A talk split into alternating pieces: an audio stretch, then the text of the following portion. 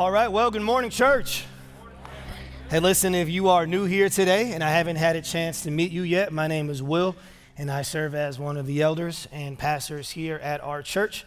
And uh, today we are jumping into the second part of our series in the letter to the Ephesians.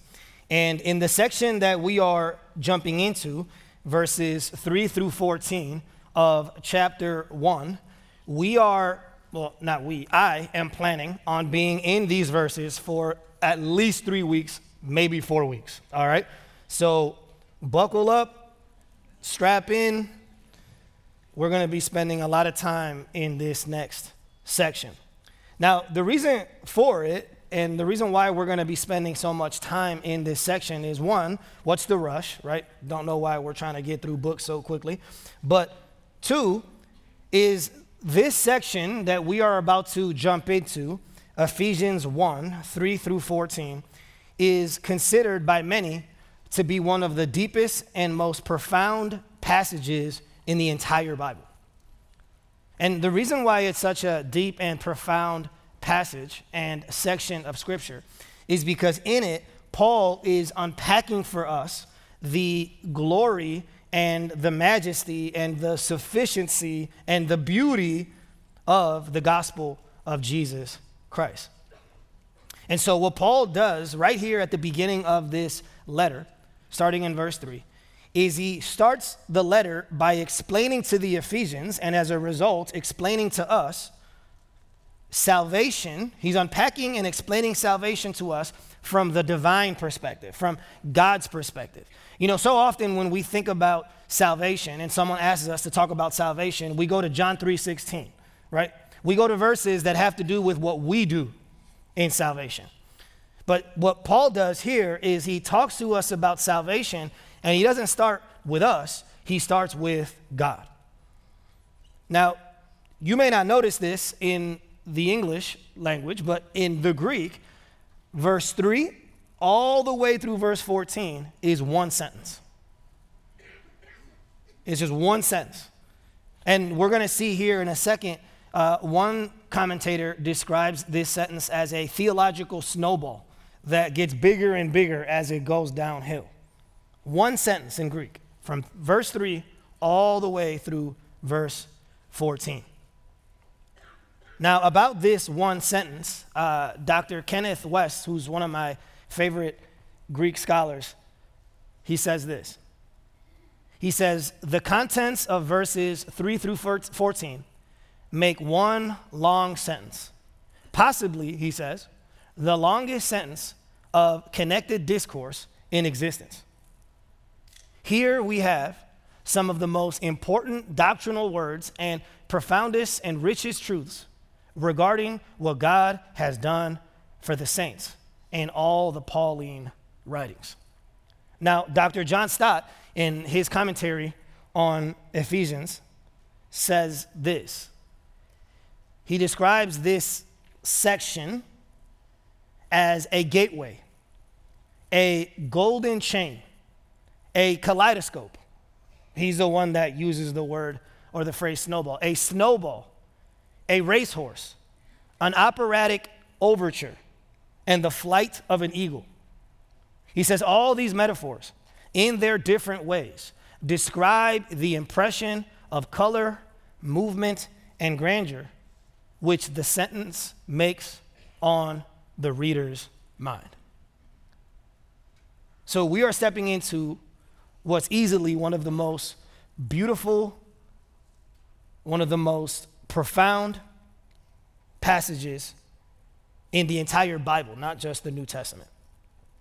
So, with all that said, if you haven't already, I would love for you to open up your Bibles to Ephesians 1, and we're going to be looking at verses 3 through 6. 3 through 6. If you could please stand for the reading of God's Word.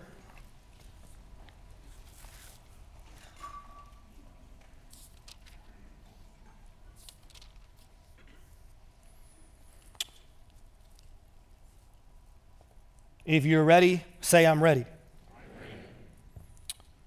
Paul writes, Blessed be the God and Father of our Lord Jesus Christ, who has blessed us, everyone say blessed, blessed, in Christ with every spiritual blessing in the heavenly places, even as he chose us in him before the foundation of the world, that we should be holy and blameless before him.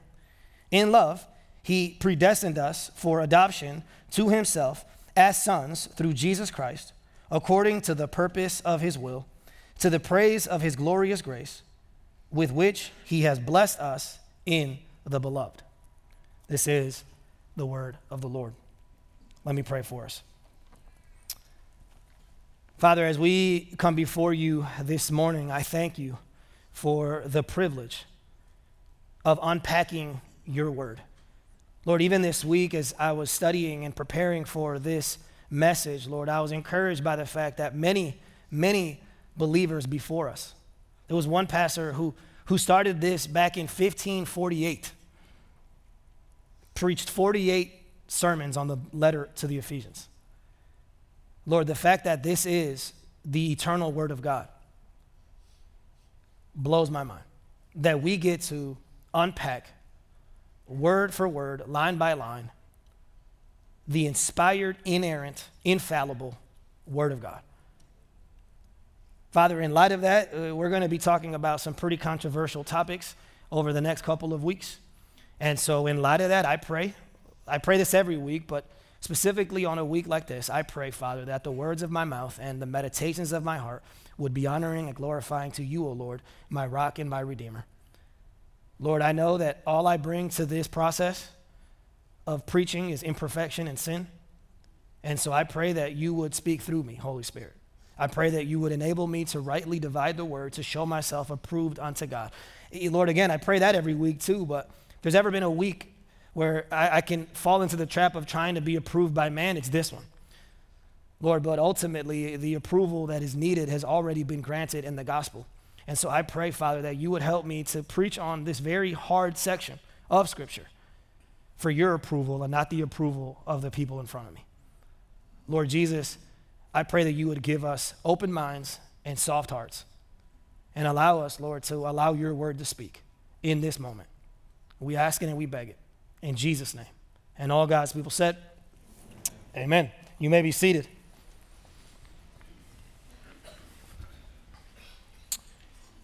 All right, so we are about to embark on the longest sermon I've ever preached on in my life. I've ever preached in my life. Now, here's the thing. We're not going to go through the whole sermon just today. But I'm going to talk until I'm out of time, and then I'm going to just stop. Because there's so much to cover here that I don't know if I will have the ability to put a nice bow on it today. We're going to stop when the time is up, and we're going to pick it up next week. So if you leave offended, come back next week, and I'll offend you again, all right? so, in this section, and again, the section I'm referring to is no longer 3 through 14. I'm just referring to 3 through 6, which is the passage that we read we are going to look at and we're going to see the Father's role in salvation. You see, what's beautiful about what Jesus, sorry, what Paul does here is that Paul, he's going to talk to us about Jesus. That's why I, said, I just said Jesus. He's going to talk to us about the role that the Father plays in salvation. Then he's going to talk to us about the role that the Son plays in salvation. And then he's going to talk to us about the role that the Spirit plays in salvation. And for those of you who have been coming here for any amount of time, you know that when we define the gospel, we define the gospel as the good news concerning the finished work of the Trinity. So, a few things there. The gospel is good news, not good advice. It's good news, right? It is an announcement, not advice. It is finished, not unfinished. It is a completed work, past tense. We're going to see how often the past tense is used here in this text. But the thing about the definition that we use is that I think we can minimize the gospel when we only focus on what the Son did. But the reality is, is that the Father played a role in our salvation, the, the, the Son plays a role in our salvation, and the Spirit plays a role in our salvation. And so, over the next, however long we're in this text, for the next year and a half, however long we're in this section, what we're going to see is we're going to see the role of the Father, the role of the Son, and the role of the Spirit. Because the gospel is the good news concerning the finished work of the Trinity. But all we're looking at today and next, to this week and next week, the only thing we're looking at is we are looking at the Father's role in salvation. And what we see in verses three through six is we see five actions and three motives. So there are five action verbs in this section alone. And this might surprise you, but none of the action verbs have anything to do with humanity.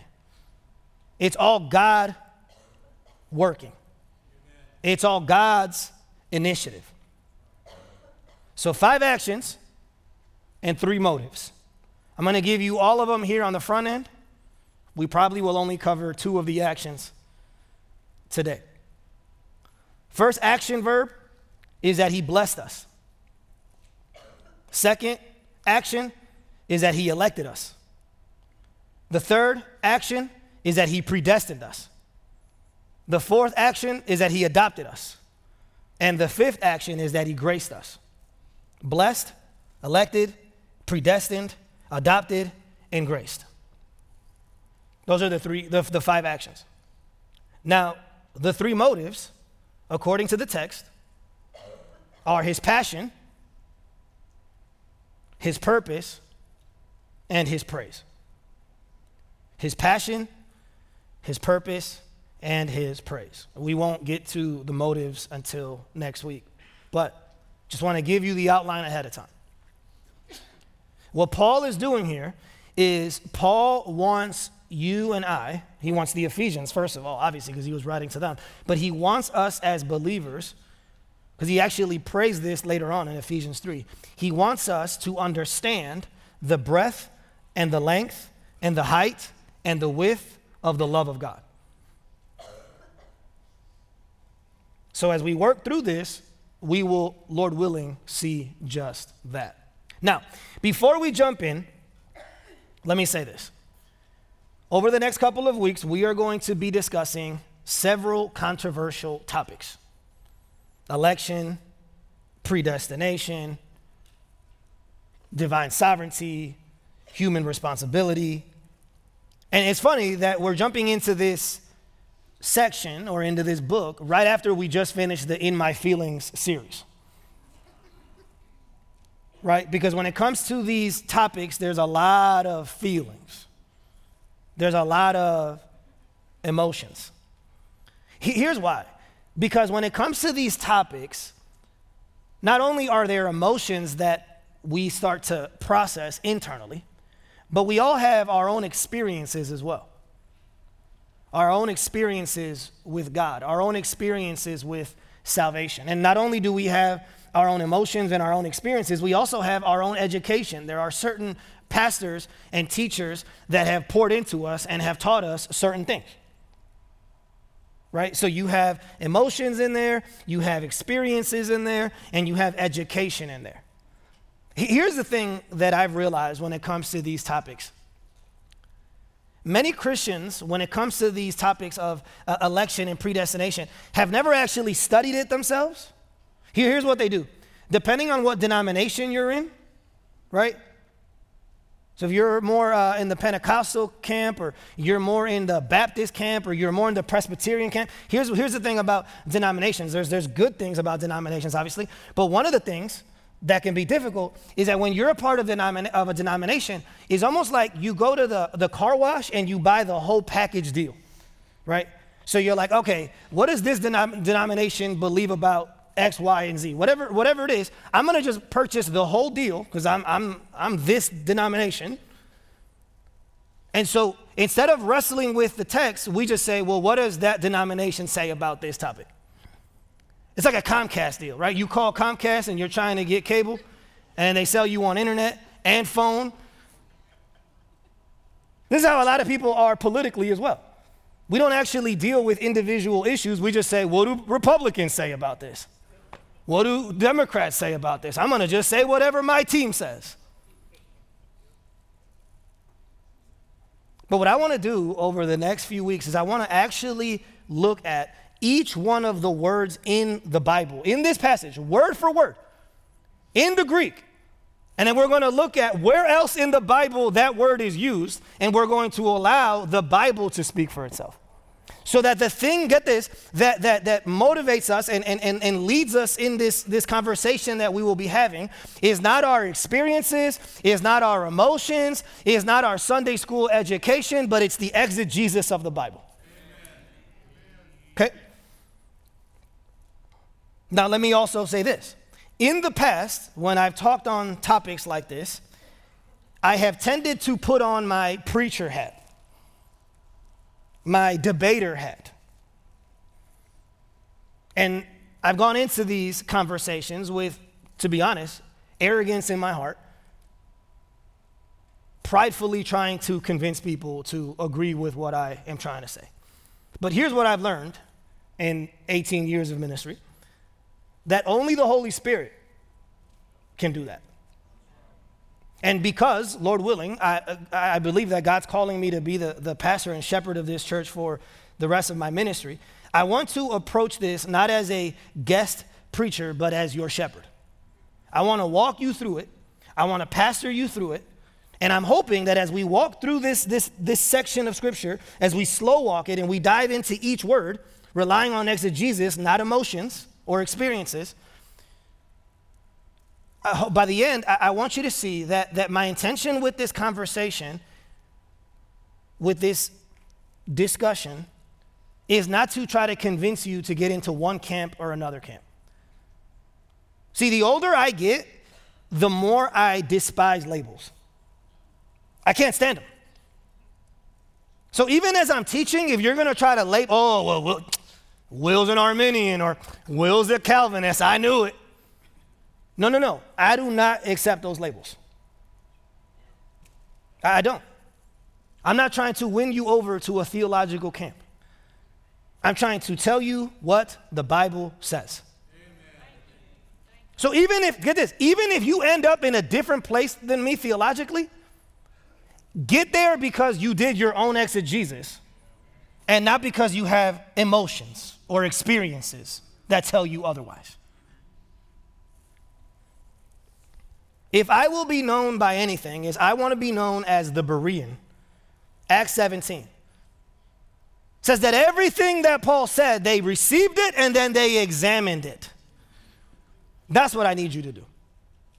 I don't want you to take my word for it. I don't want you to take the Puritans' word for it. I don't want you to take uh, John Calvin's word for it. I don't want you to take Jacob Arminius' word for it. I want you to take God's word for it.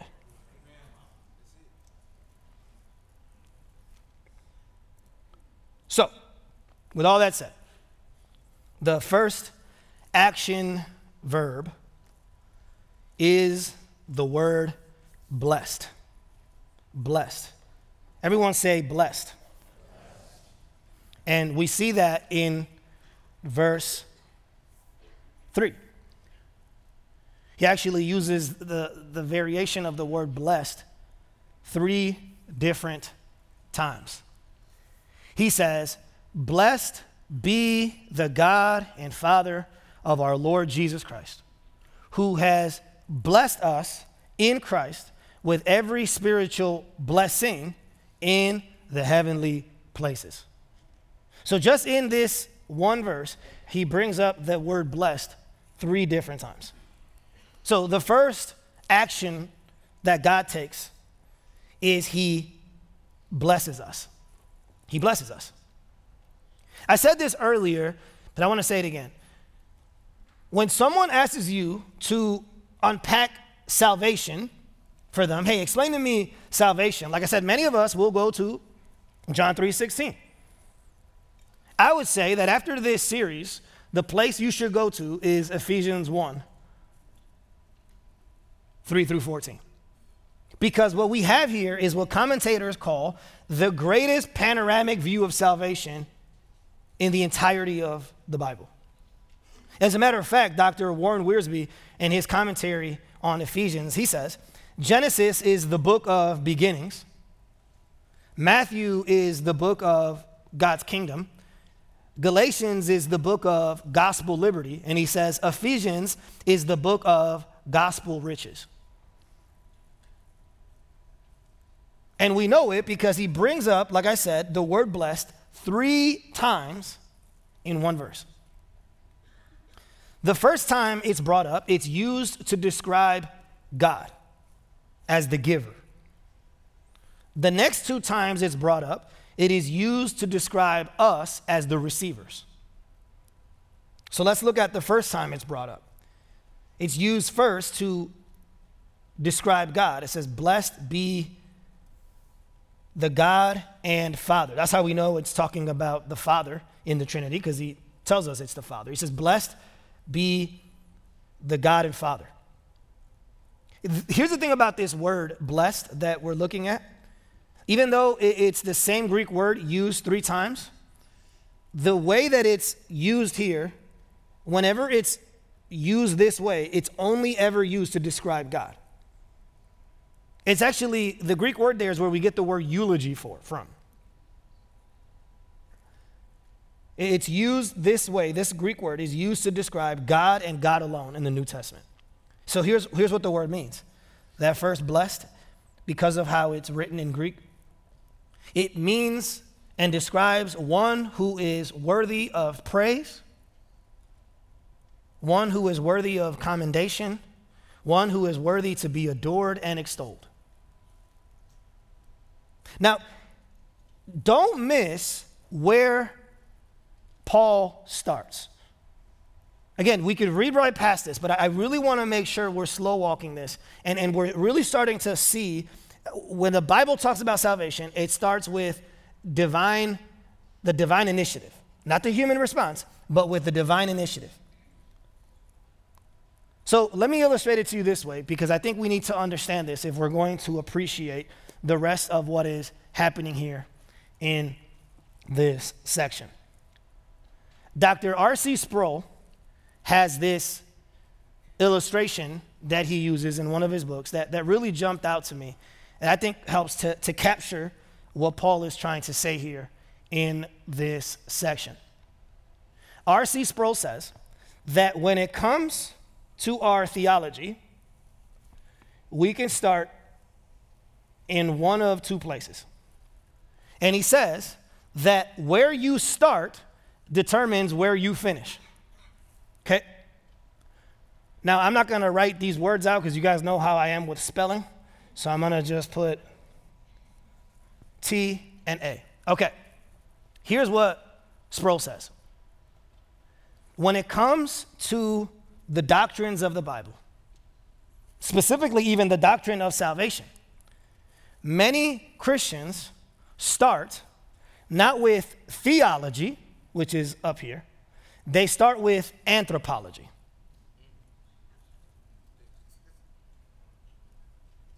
Theology is the study of God, anthropology is the study of humanity. So, in other words, what he says is instead of starting with what the Bible says and starting with theology, what does God say about salvation? What a lot of Christians do is we start with how we've experienced it and my testimony and how I felt that day when I walked down the aisle and got teared up. We don't start with theology, with what God says about it. We start with anthropology, how we feel about it. He says where you start determines where you finish. So he says from here, from anthropology, what a lot of Christians do is then they start to determine their soteriology, which is their study of salvation. They come up with their ecclesiology, which is the study of the church. They, they come up with even their, we're going to talk about this next week, their hamartiology, which is the study of sin. So, so they start with anthropology, And then from there, they're like, okay, in light of my experience, in light of what uh, uh, uh, self help gurus say, in light of what business guys say, in light of what I see works in the landscape, then I will determine my ecclesiology. Then I will determine uh, uh, my soteriology. Some of people, even with their eschatology, they don't start with the Bible, they start with what, what do they see? Oh, I think that's the Antichrist right there. Yeah, that's got Antichrist written all over it. And what Sproul says is that where you start determines where you finish.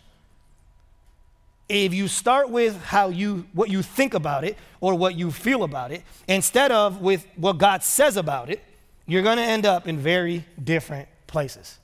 Does that make sense? So, what does Paul do? Does Paul start with his testimony? Does Paul start with what was happening at the worship service when he got teared up? Does Paul start with what his discipler taught him back in the day? No, no, no. He, he starts with God. Salvation starts with God.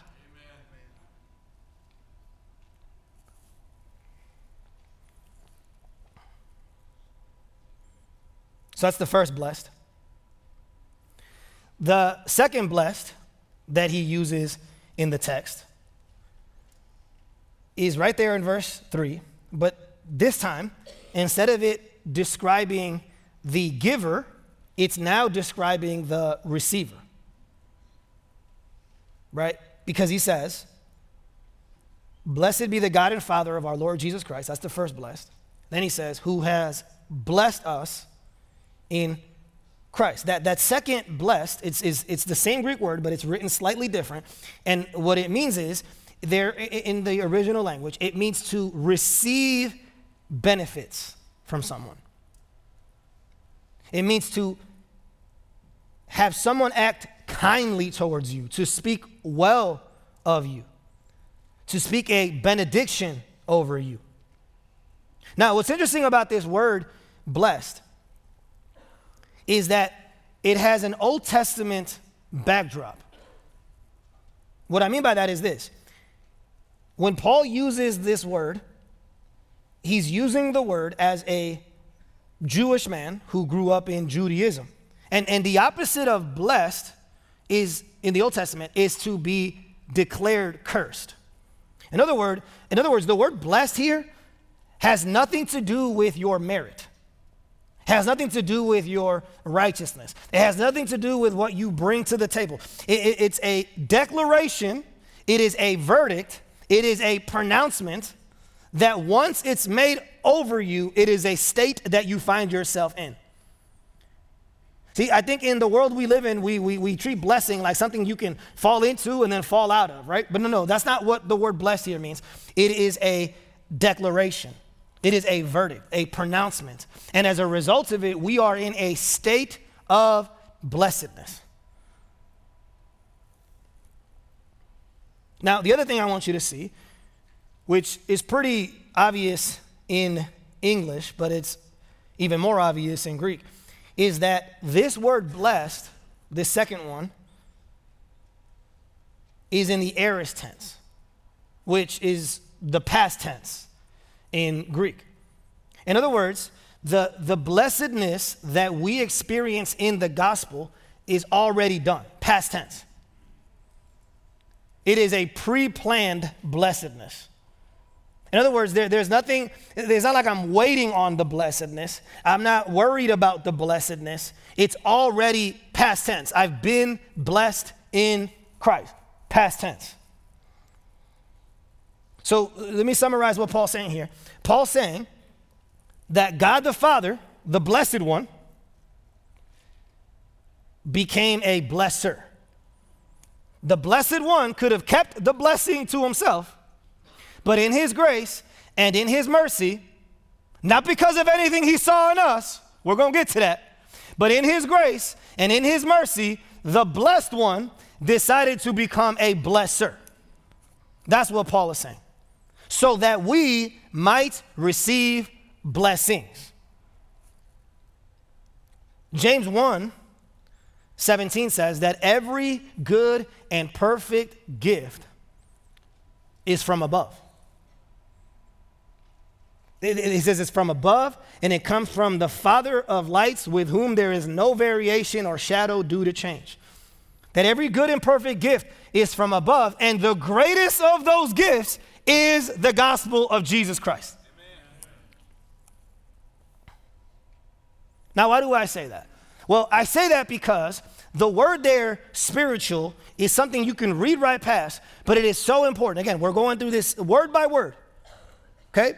The word there, spiritual, is important because it doesn't say that he has blessed us with all blessings. No, no. He has blessed us with spiritual blessings. The word there, spiritual, in Greek, is the opposite of carnal, the opposite of material, and the opposite of physical. Literally, the, the, the, way it's written, the word spiritual, the implication is, is that it is a gift from the Holy Spirit. That's why it's spiritual. It is from the Holy Spirit. So, another way to put what Paul's saying here, another way to summarize it is that all blessings that are ours in the gospel are from the Spirit. It is from the Father, it is found in the Son, and it is given through the Spirit. Why do I pause on that word spiritual? Because if the word spiritual there in Greek means not carnal, not material, not physical, then it flies in the face of the prosperity gospel.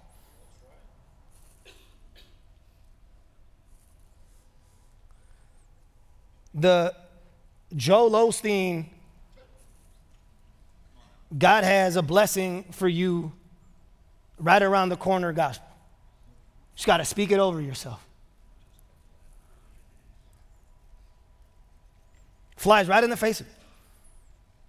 Because according to this passage, the blessings that are given to us in the gospel are not carnal, are not material, and are not physical. They are spiritual. Listen, if the reason why you're following God is because you want Him to give you a Mercedes one day, then your God isn't God, your God is the Mercedes.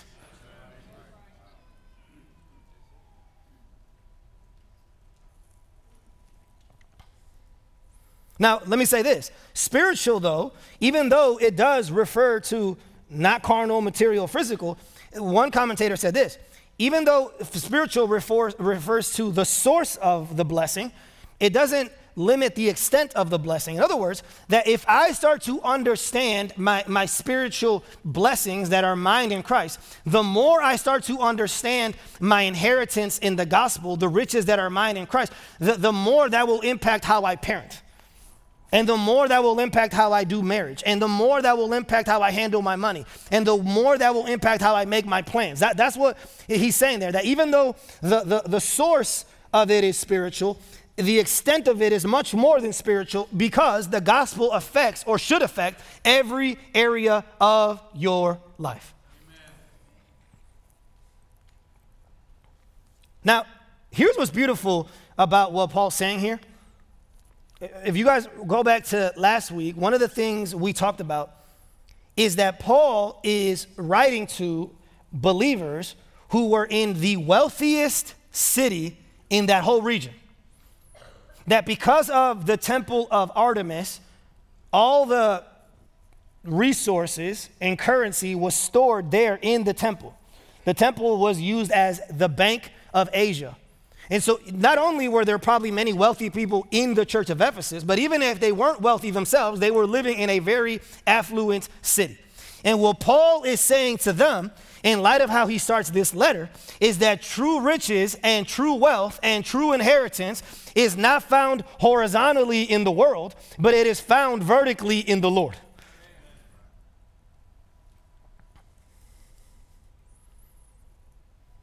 You know, that, that, here's why I struggle so much with prosperity gospel or even prosperity light, right? They, they won't go all the way to Joel Osteen territory, but, but if you follow God, He's going to bless you. Whatever.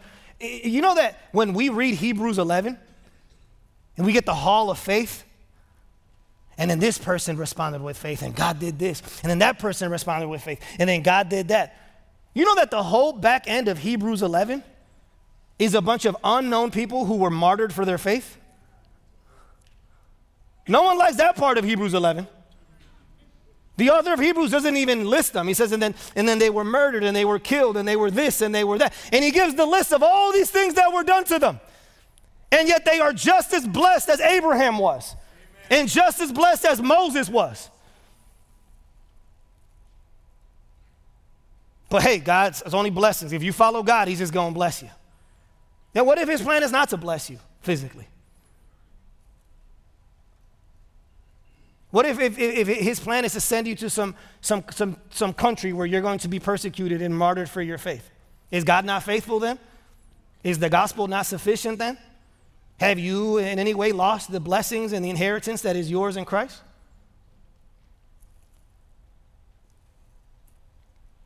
But how many of us, how many of us, in light of these spiritual blessings that are ours in Jesus, how many of us are praying for things that are already ours in Christ? It says in Romans 5, verse 5, I love this. It says that one of the roles of the Holy Spirit is to take the love of God and to pour it out into our hearts.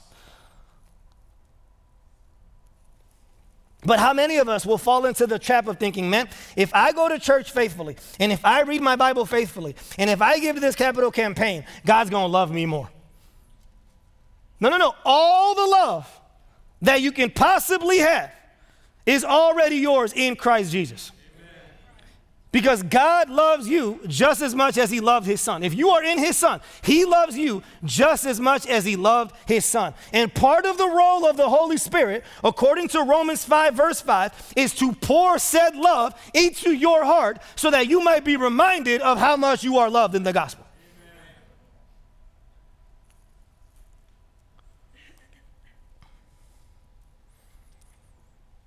How many of us are praying not just for love, but we're asking God to, to give us peace? We just want peace.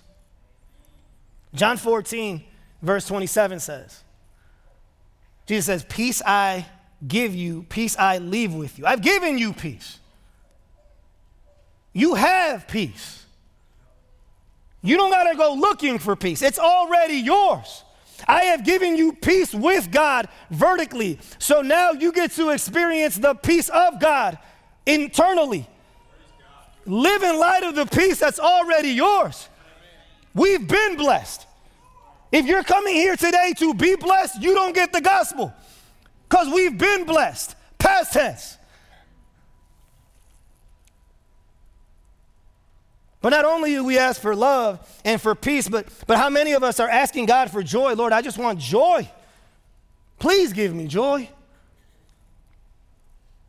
In John 15, when Jesus unpacks the, the, the, the, the, abiding in him, in that section of abiding in him, he says, I am telling you these things so that your joy may be full. But how many of us are looking for joy in our circumstances? We're looking for joy in our finances. We're looking for joy in the relationships around us. And Jesus says, You can have joy right now, it's already yours. And not just joy, but you may be full of joy if you, if you remind yourself of the fact that you get to abide in the vine.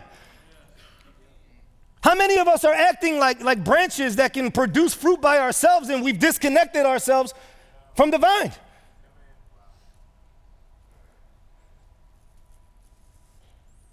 So I live my entire life like a branch that's disconnected from the vine, and I wonder why I don't, I'm not experiencing joy. Hey, Jesus, I'm gonna live my life like a practical atheist until I need you. Until there's break glass in case of emergency time. What are we doing?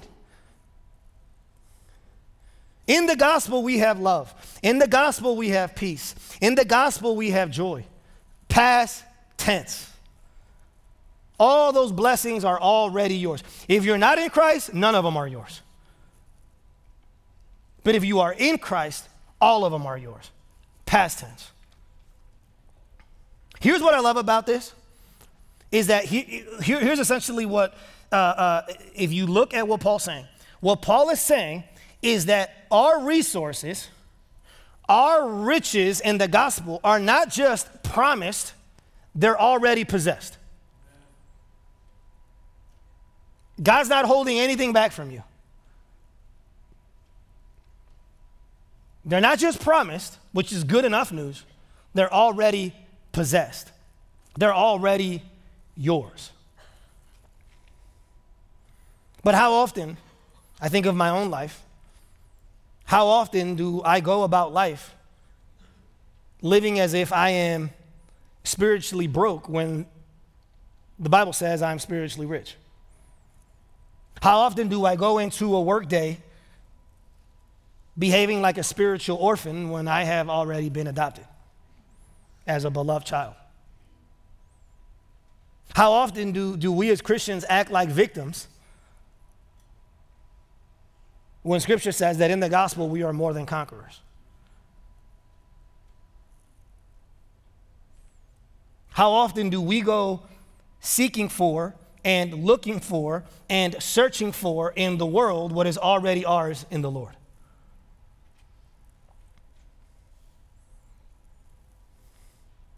Now, here's the thing about this whole concept of spiritual blessings. In light of Matthew 5, verse 3, we've talked about Matthew 5, verse 3 so many times. In Matthew 5, verse 3, you have the, the Beatitudes, right? And Jesus starts the, the Sermon on the Mount. And one of the things that I said when we were working our way through the Sermon on the Mount is if you misunderstand the Beatitudes, you're going to misunderstand the rest of the sermon. Because many people treat the Beatitudes as this uh, religious ladder. And each beatitude is another rung on that ladder. And I just got to keep climbing up. And if I get through each one, eventually I'm going to get to God and I'm going to be blessed. But even there, what you see is that Jesus is using the aorist tense. That either you are blessed, past tense, or not blessed, past tense. But he says the first one, the first beatitude is the most important one. He says, Blessed are the poor in spirit. And we read that and we think, okay, I got to admit that I'm poor. I got to admit that I'm barely making it, that I need a, a financial, financial assistance. Jesus is my Dave Ramsey. but did you know and we, you should know if you've been here, that the word there for poor is the word for bankruptcy, complete destitution, complete helplessness. In other words, it's not like we like we're barely making it, and then Jesus, you know, uh, uh, uh, uh infuses us with some cash. No, no, no. Is we are completely bankrupt and it's only the person that can admit that they are completely bankrupt and bring absolutely nothing to the table that can then receive the riches and the inheritance that is, in Christ. We're going to get deeper into that next week. Because, man, it's easy to like nod your head and be like, yeah, all right, brother, I'm with you on that. But, but next week, we're going to talk about what we bring to salvation and just as a, a preview, we bring absolutely nothing. The only thing we bring is our sin and our rebellion. Okay? But in order for us to understand what Paul is saying here in Ephesians 1 3, we have to understand what Jesus is saying in Matthew 5 3, where he says, Blessed are the poor in spirit. If you can't admit that you are spiritually destitute and bankrupt, you will not be able to receive the blessings and the inheritance and the wealth and the riches that is found in Christ. If I come to God with anything in my hands, I cannot receive what He has for me. Does that make sense?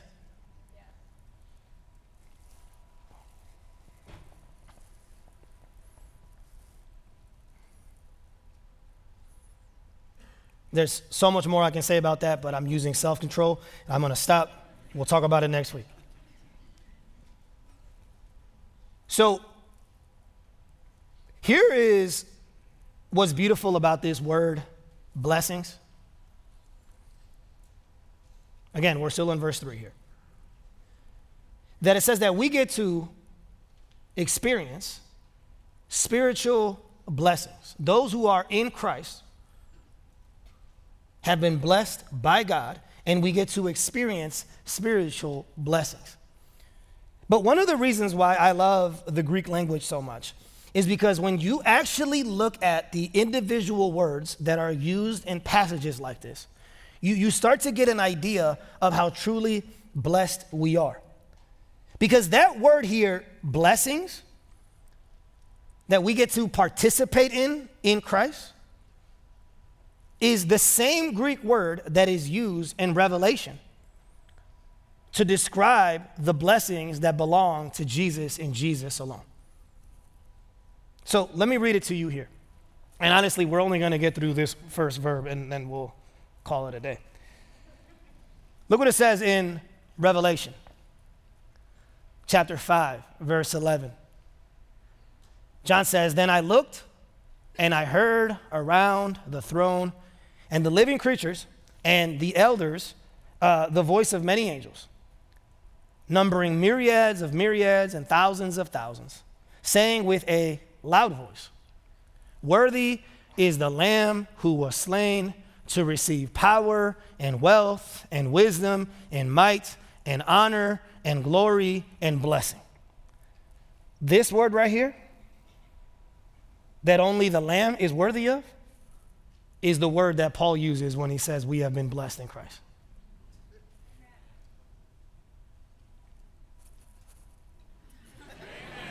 Isn't that crazy?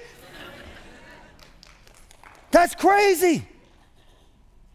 That's crazy. That, that all of heaven is, is, is worshiping the Lamb of God.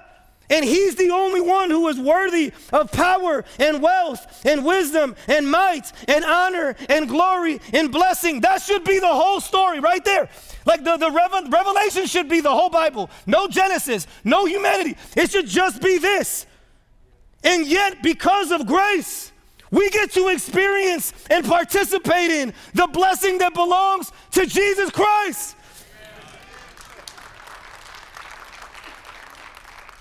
That's crazy. And then it says in, in verse 13, and I heard every creature in heaven and on earth and under the earth and in the sea and all that is in them saying, To him who sits on the throne and to the Lamb, same Greek word again, be blessing and honor and glory and might forever and ever and ever and ever. Amen. How crazy is it that, that, that when, when, when we do it, we get nothing. But when God does it, we get everything. And that we get to experience and we get to uh, uh, uh inherit. And right now, we have the, the blessings that belong to Jesus, that only He is worthy of. Right now, if you are a Christian, if you are in Christ, you get to live in light of every single one of those blessings that you did nothing to get, and yet you get to live in light of. The gospel is so much better than we think it is. However good you think it is, it is so much better than you think it is. Then I'm going to end with this. The last part of the phrase is that he says, there in verse 3, he says, Who has blessed us in Christ with every spiritual blessing. That's that Greek word from Revelations. And then he tells us where it happens. He says, In the heavenly places. In the heavenly places. The, the, the phrase there in Greek, it refers to a place that is not earth. That's literally what it means. It is, it re, the, the, the, the phrase there, heavenly places, it refers to the abode of God. Where God's presence is. It's, it's over the sun. We've been talking about over the last several months in Ecclesiastes, right? There's life under the sun. The heavenly places, it refers to life over the sun. So, according to this passage, in light of the gospel, all of our spiritual blessings that we get to experience here and now are in the heavenly places. Our Savior is there, our treasure is there, our inheritance is there, and our citizenship is there. We get to experience those blessings here on earth, but they ultimately reside in heaven. Amen. Amen. Um, welcome, Mission Church Online. Uh, great to have you guys here. Great to see you guys here. Um, my name is Justin Dandridge, and I have my good friend Trey Stafford. yes, it's so good to see you guys. Um, so welcome. Um, we always love to have you guys here. Um, yeah, Trey, if uh, is there a QR code above you as I, well? I think so. There should be a QR code in this area. Yes, you guys can scan that uh, if you want to communicate with us and in prayer requests. Uh, also, we have uh, the great Olivia moderating uh, today as well. Um, so please message her uh, about anything, any questions from this great sermon that we got to Yeah. uh, hear and experience as well. So uh, that's awesome. But yeah, we have some questions to go over. Yeah. I'm so looking forward to it. I think the message was uh, so good. Uh, definitely a boon um, to my spirit for sure. Absolutely. And uh, today, as Will said, as we're embarking on this potentially year and a half Yes. long series. Two years, Trey. Two okay, years. well, it's going to keep extending and getting longer, and, and we're glad to have you guys walk with us through it. We only have one verse to reread Mm-hmm. today, and that is Ephesians 1, verse 3. Blessed be the God and Father of our Lord Jesus Christ, who has blessed us in Christ with every spiritual blessing in the heavenly places. And it's Ephesians 1 3. Uh, it's great stuff. Yeah, it and is. I guess my first question for you, Justin, is Did God teach you anything new today? Or, uh, and was there any Mm-hmm. truth that was maybe comforting, convicting, or challenging in that? Yeah, it was definitely comforting um, just to know how Will broke it down of uh, to know that God the Father is blessed. He's holy. He's ultimately good, and in His um, just sovereignty and goodness chose to bless us. Yeah. Uh, and again, to where um, we talked about a lot of uh, spiritual poverty, but not just spiritual poverty, but how we are rebellious against Him. So not only were we like we weren't just neutral in you know us our relationship with God, like we were rebellious. We were had enmity towards Him, but He still choose chose to bless us. Yeah. Um, that's just so comforting because again, there's so many times I wake up in the day and I can be neutral, and if I haven't had a certain amount of food in a certain amount of time, then back to rebellious, you know, because of Yeah. a bad attitude or what have you. But to know that um, the tense of blessed is so true when we're in Christ Mm. uh, and only in Christ. Um, so that by far uh, encouraged me. Yeah, that's What very you, Trey? comforting for sure. I think I uh, lean a little bit more on the convicting side Mhm. today.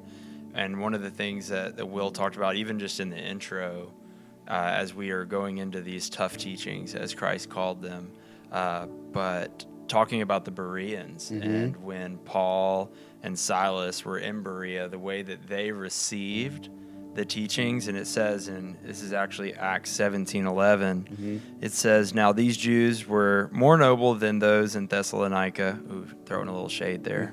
Uh, but then they received the word with all eagerness, examining the scriptures daily to see if these things were so, and, and how Will reference the importance of what we're doing right now and walking through this book to the Ephesian church and how it's so important. Not only do we come on S- Sunday and do we listen to Will and our other pastors instruct us and teach us and, and walk exegetically through mm-hmm. these passages, but also that throughout the week we examine Yeah. the scriptures daily and we spend time with the Lord and, and make sure that these things are true, that they were so as the Bereans did. What a great example Yeah. we have. I love that that we church. are called to investigate and study Yeah. the word. Uh, and again, one of my favorite parts of what Will said today was like, we don't take our denomination's word for it. We don't take our political party's word for it or whoever, Yeah. but to take God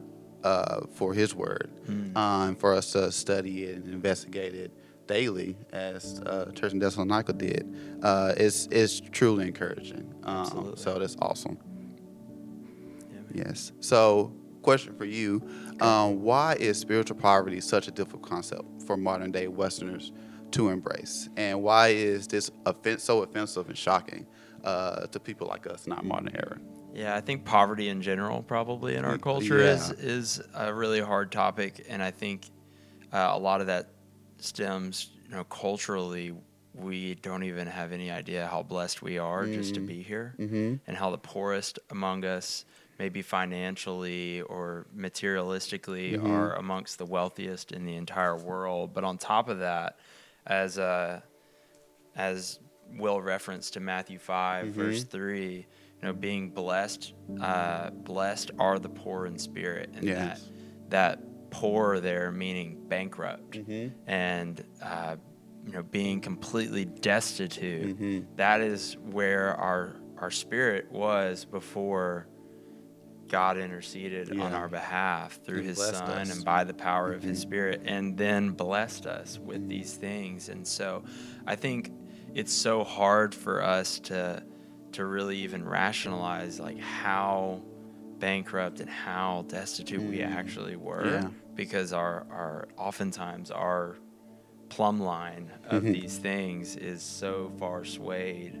that we don't even we don't even recognize it. I think Right. that that's likely. And and you know, I think about you know in my personal walk in life, you know, I had no idea how how much I needed God Mhm. and how everything that I had was from Him, and it is all through His grace, and even just the breath in our lungs and the breath of somebody who doesn't believe in Him.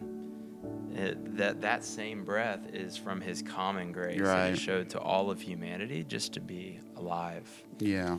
No, it's so good. And again, going back to Matthew 5 3, I love that he broke down what poor means Yeah. of being bankrupt and destitute. And again, I think it's hard. I know for my proud heart, I think for everyone's proud heart, Yeah. to, to be told that you are spiritually bank- bankrupt, to Mhm. be able to not provide any good thing in your own merit, that is very uh, challenging for everybody. And I think that uh, when we have spiritual pride, um, to, we know that the Lord's word says that God opposes the proud, but Mhm. He blesses the humble. And again, Amen. it is us acknowledging that we are spiritually uh, broke or bankrupt.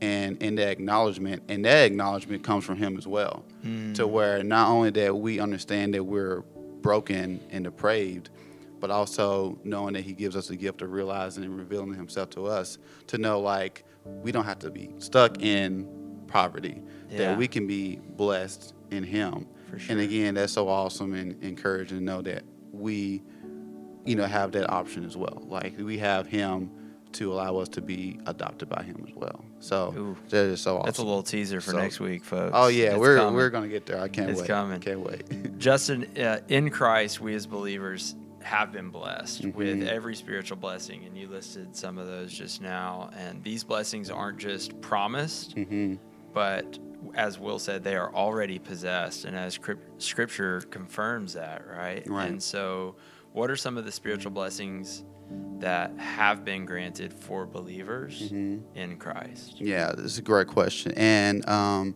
I want to go to Second Corinthians one and read just verse three through six because this is a passage that I was called to memorize. Okay. Um, and it's just so encouraging because uh, so often we forget that we are blessed, that we are adopted, that we have a identity crisis when it when it comes down to us waking up in the morning, and we forget whose we are uh, and what we've been blessed with.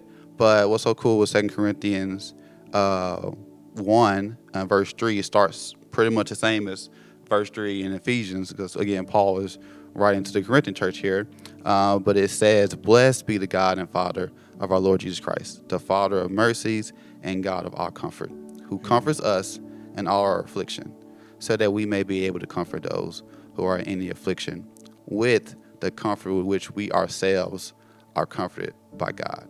Hmm.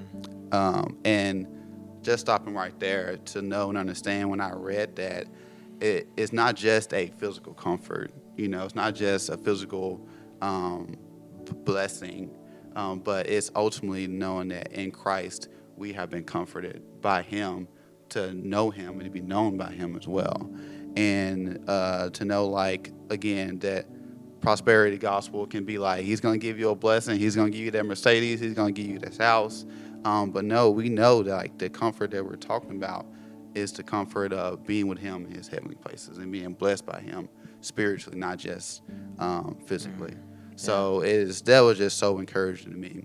Um, but yeah, what about you? What is some a spiritual blessing that you know you may not feel like you have or know you have? Yeah, yeah. I think uh, you know, talking through what we as believers receive, it's the love, Mm-hmm. the peace, and the joy that come from the good news concerning the finished work Mhm.